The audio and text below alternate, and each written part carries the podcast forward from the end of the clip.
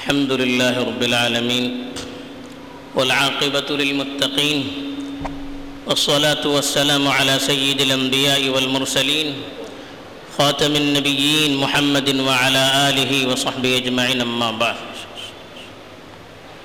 میرے دینی اور ایمانی بھائیوں، بزرگوں اور دوستوں، اللہ تعالیٰ نے آپسی محبت کو، ایک جہتی کو اتحاد کو بڑی نعمت عطا بڑی نعمت قرار دیا ہے۔ اور اپنے فضل اور انعامات کے تذکرے میں اس کا تذکرہ کیا ہے۔ چنانچہ قرآن مجید میں رشاد ہے وَاذْكُرُوا نِعْمَةَ اللَّهِ عَلَيْكُمْ اِذْ كُنْتُمْ أَعْدَاءً فَأَلَّفَ بَيْنَ قُلُوبِكُمْ فَأَصْبَحْتُمْ بِنِعْمَتِهِ إِخْوَانًا کہ تم اللہ کی اپنے اوپر جو نعمتیں ہیں، ان نعمتوں کو یاد کرو۔ جبکہ تم آپس میں ایک دوسرے کے دشمن تھے، تو اللہ نے تمہارے دلوں کو آپس میں جوڑ دیا۔ اور اللہ کے فضل سے تم آپس میں ایک دوسرے کے بھائی بھائی بن گئے۔ تو دلوں کو جوڑنا ایک دوسرے کے دل میں ایک دوسرے کی محبت پیدا کرنا، آپس میں ملائے رکھنا ایک دوسروں کو، یہ اللہ کے فضل ہی سے ہو سکتا ہے۔ اور یہ اللہ کی بہت بڑی نعمت ہے، جس کی وجہ سے معاشرے کے اندر سکون، اطمینان ہوتا ہے۔ امن کی زندگی ہوتی ہے۔ آپس میں ایک دوسرے سے مل جل کر رہنے کی وجہ سے معاشرے میں خیر اور برکت آتی ہے۔ معاشرہ طاقتور ہوتا ہے، معاشرہ ترقی کرتا ہے اور جو خیر ہو سکتا ہے، ہر طرح کا خیر اسی کے ذریعے سے پہنچتا ہے۔ اسی لیے آپسی اختلاف اور انتشار کو کسی بھی امت کی موت قرار دیا گیا ہے۔ چنانچہ اس امت کے آخری دور کی جن کمزوریوں کا، قیامت کے قریب آنے والی جن کمزوریوں کا احادیث میں تذکرہ ملتا ہے، اس میں ایک کمزوری یہ بھی ہے کہ آپس میں ایک دوسرے کے ساتھ دل جڑے ہوئے نہیں ہوں گے۔ آپس میں ایک دوسرے کی محبت نہیں ہوگی۔ اختلاف اور انتشار امت میں ہوتا رہا ہے۔ اللہ کے رسول صلی اللہ علیہ وسلم نے خود پیشن گوئی دی تھی کہ افترقت اليهود على احدى او اثنتين وسبعين فرقة وافترقت النصارى على احدى او اثنتين وسبعين فرقة وتفترق امتي على ثلاث وسبعين فرقة او كما قال علیہ الصلاة والسلام، کہا کہ یہودی اکہتر یا بہتر فرقوں میں بٹ گئے۔ نصارہ اکہتر یا بہتر فرقوں میں بٹ گئے۔ اور میری امت تہتر فرقوں میں بٹے گی۔ یعنی اس امت کے اندر جو انتشار آئے گا، جو اختلافات پیدا ہوں گے، وہ یہود و نصارہ سے بھی بڑھ کر ہوں گے۔ اختلافات ہوتے آ رہے ہیں۔ ایک ہوتا ہے اختلاف، ایک ہوتا ہے افطراک افطراک کا مطلب ہوتا ہے آپس میں جدائی، آپسی دشمنی۔ اختلاف کا مطلب ہوتا ہے کہ رائے کا اختلاف۔ صحابہ میں بھی بہت سارے ایسے مسائل تھے جس میں رائے کا اختلاف ہوتا تھا۔ ایک صحابی کی رائے دوسری صحابی کی رائے سے مختلف ہوتی تھی۔ حدیث کی کتابوں میں ہم پڑھتے ہیں ایک حدیث بیان کی جاتی ہے کہتے کہ فلاں صحابی فلاں صحابی فلاں صحابی کی یہ رائے ہے۔ دوسری حدیث بیان کی جاتی ہے، اس میں کہتے ہیں فلاں صحابی فلاں صحابی فلاں صحابی کی یہ رائے ہے۔ تو رائے میں اختلافات فقہی مسائل میں، رائے میں اختلافات سیاسی مسائل میں صحابہ میں بھی رہے، تابعین میں بھی رہے خیر القرون میں بھی رہے۔ لیکن وہ اختلاف خاص صرف رائے کے اختلاف تک رہا۔ اس اختلاف کی وجہ سے ان کے دل آپس میں الگ نہیں ہوئے۔ وہ آپس میں ایک دوسرے سے الگ تھلگ نہ رہنے لگے۔ اس کی وجہ سے ان کی مسجدیں تقسیم نہیں ہوئی۔ ان کی وجہ سے ان کے ادارے تقسیم نہیں ہوئے۔ اس اختلاف کی وجہ سے آپس میں رشتہ داری ٹوٹی نہیں۔ بلکہ سارے اختلافات کے باوجود وہ آپس میں ایک جٹ ہو کر رہے یہاں تک کہ سیاسی مسائل میں بہت سخت اختلاف ہوا۔ حضرت علی رضی اللہ تعالیٰ عنہ اور حضرت معاویہ رضی اللہ تعالیٰ عنہ۔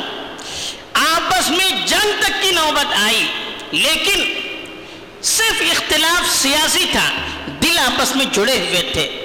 ایک دوسرے کا احترام باقی تھا۔ جنگ کے میدان میں ہونے کے باوجود جب جماعت کا وقت ہو جاتا، نماز جماعت سے پڑھنے کا وقت ہو جاتا، تو حضرت علی امام بنتے، دونوں فوجیں آپ کے پیچھے نماز پڑھتی۔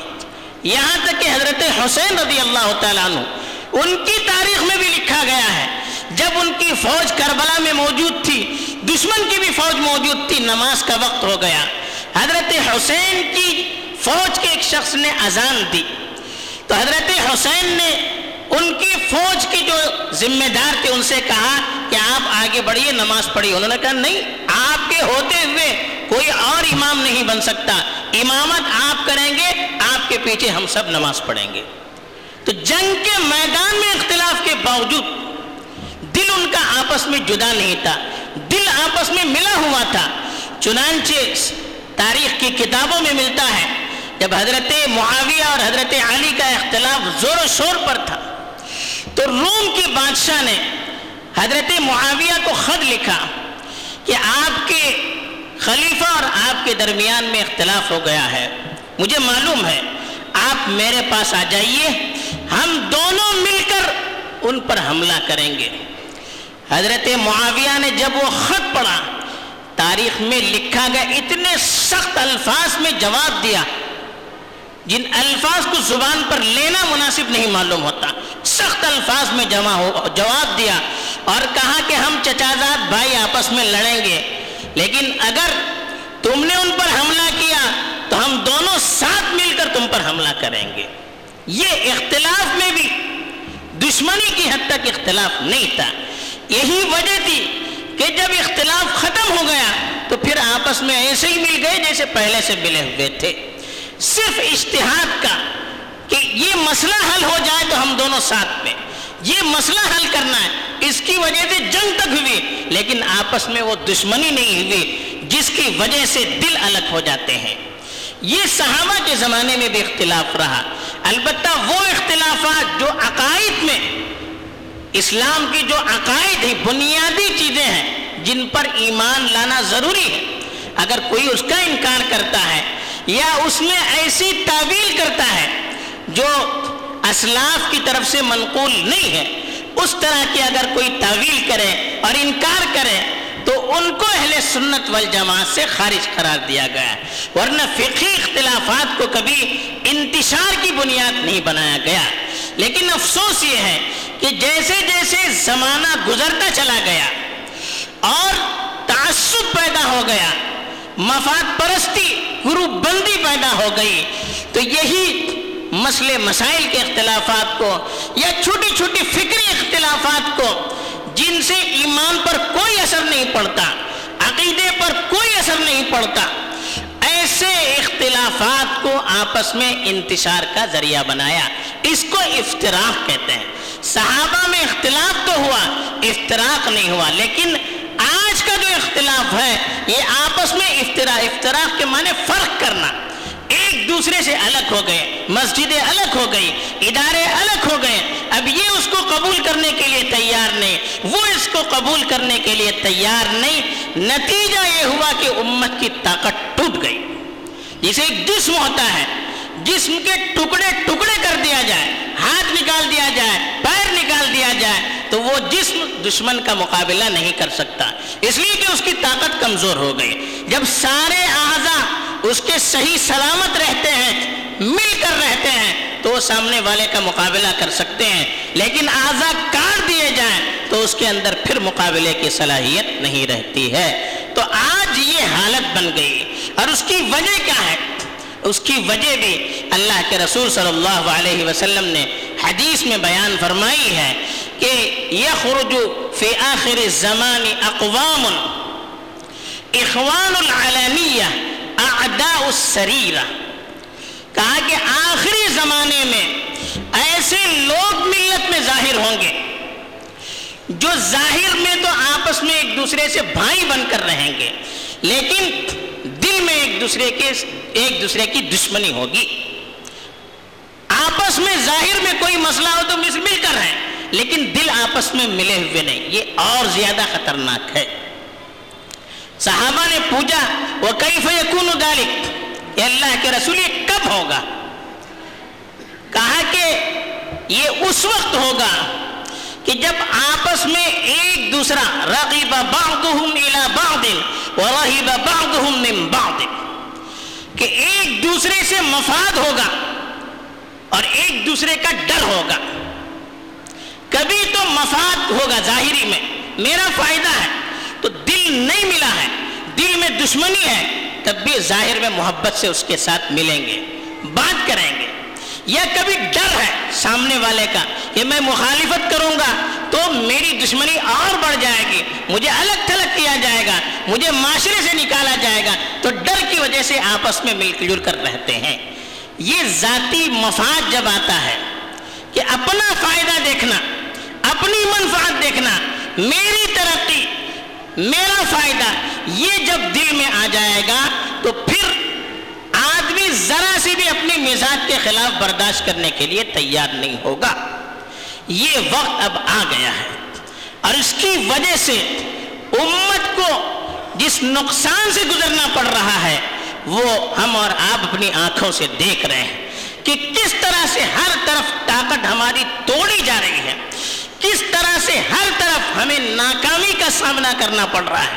کس طرح سے ہر طرف ہمارے مسائل کو اور ہمارے دین کی بنیادوں کو متزلزل کیا جا رہا ہے اور ہمیں اپنی شریعت تک پر عمل کرنے سے روکنے کی کوششیں ہو رہی ہیں، لیکن ہماری اپنی ایسی کوئی طاقت نہیں ہے ایسی کوئی آواز نہیں ہے جو ایک جٹ ہو کر سامنے والے کو مرعوب کر سکے، سامنے والے کے دل میں اس کی وجہ سے خوف اور حیبت بیٹھ سکے کہ ایک سب ایک ہیں۔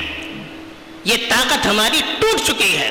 آج اپنے مفاد کے لیے، اپنے فائدے کے لیے دین کے سلسلے میں، شرعی احکام کے سلسلے میں ہم منافقت کرنے کے لیے تیار ہو جاتے ہیں۔ ہم سودا کرنے کے لیے تیار ہو جاتے ہیں۔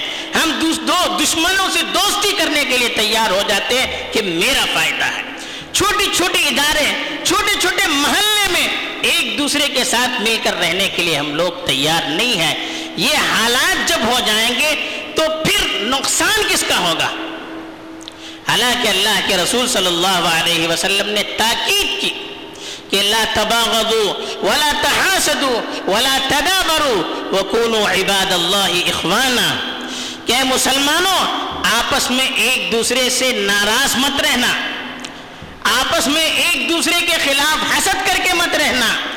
آپس میں ایک دوسرے کے خلاف دشمنی کر کے پیٹ پھیر کر یہ الگ، وہ الگ۔ اس طرح سے نہیں رہنا، بلکہ اللہ کے بندو بھائی بھائی بن کر رہنا۔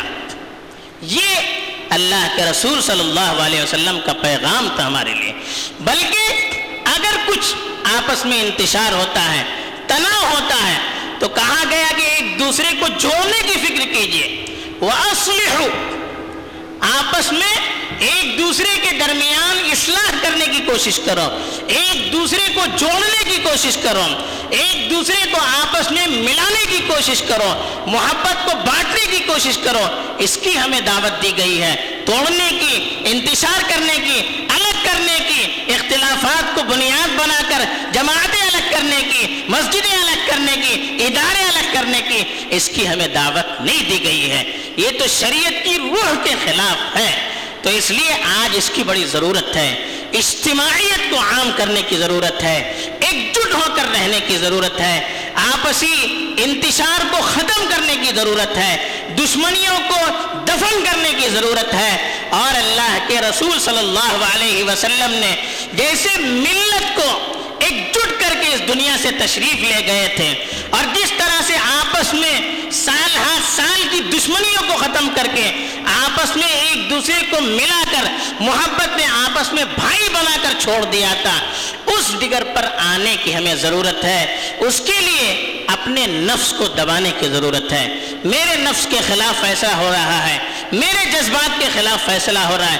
اس کو دبانے کی ضرورت ہے۔ اس لیے قرآن نے کہا کہ اس برو کا آپس میں اگر اختلاف ہو جائے تو صبر کرو۔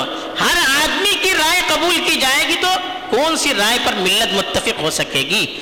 کسی ایک رائے پر متفق ہو جائے مشورہ کرنے کے وقت میں اختلاف کیجیے۔ مشورہ کسی ایک رائے پر ہو جائے تو متحد ہونے کی ضرورت ہے۔ اور ہمارے جذبات کے خلاف رائے ہو تو اس پر صبر کرنے کی ضرورت ہے۔ تو ایک تو یہ ہے کہ ہمیں اپنے جذبات کو دبانے کی ضرورت ہے۔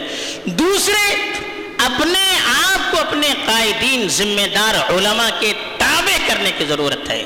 یہ امت جب تک اطاعت مطیع بن کر رہے گی، اپنے بڑوں کے تابع کر رہے گی، امت بھی ترقی کرے گی اور ملت کا اتحاد بھی باقی رہے گا۔ اسی لیے کہا واطع اللہ واطع الرسول وولی الامر منکم۔ اللہ کی بات مانیے، رسول کی بات مانیے اور اپنے قیادت کی علماء، فقہا اور سیاسی ملی جو قائدین اور رہبر ہیں، ان کی باتوں کو مان کر رہی ہے۔ اور تیسری چیز جو بتائی گئی، وہ ہے کہ شریعت کے مطابق پر چلیے۔ دین کے مطابق اپنے آپ کو لگانے کی کوشش کرنی ہے۔ اپنی مرضی کے مطابق چلیں گے، اپنے جذبات کے مطابق چلیں گے، تو پھر اتفاق نہیں ہو سکتا۔ اتفاق ہونے کے لیے ہمیں سب ہم سب کو اپنے آپ کو شریعت کے تابع بنا، بنانے کی ضرورت ہے۔ شریعت کے مطابق اگر کوئی فیصلہ ہو گیا تو ہماری رائے اس کے مطابق ہو یا نہ ہو، ہمیں قبول کرنا ہے۔ اللہ کے رسول صلی اللہ علیہ وسلم جب بیعت لیتے تھے تو اس میں کہتے تھے کہ فلم کر رہی ون منشپ کہ رسول کی بات کو ماننا ہے، چاہے آپ کو پسند آئے نہ آئے، آپ کا دل قبول کرے نہ کرے، آپ کی طبیعت لگے نہ لگے، ہر حال میں اللہ کے رسول صلی اللہ علیہ وسلم کی بات کو قبول کر کے ان کے تابع بن کر رہنا ہے۔ یہ تابع بننے کی صفت، شریعت کے مطابق چلنے کی صفت اور اپنی، اپنے جذبات کو دبا کر رہنے کی صفت، یہ صفات اگر ملت کے اندر پیدا ہوگی تو آج بھی ملت متحد ہو سکتی ہے اور آپس میں ایک جٹ ہو کر ترقی کر سکتی ہے۔ اسی کو بنیاد بنا کر آپس میں جڑنے، اجتماعیت کے تابع رہنے اپنے ذمہ داروں کے تابع رہ کر زندگی گزارنے کی ضرورت ہے۔ اللہ مجھے بھی توفیق دے، آپ کو بھی توفیق دے، آمین۔ وآخر دعوانا الحمد للہ رب العالمین۔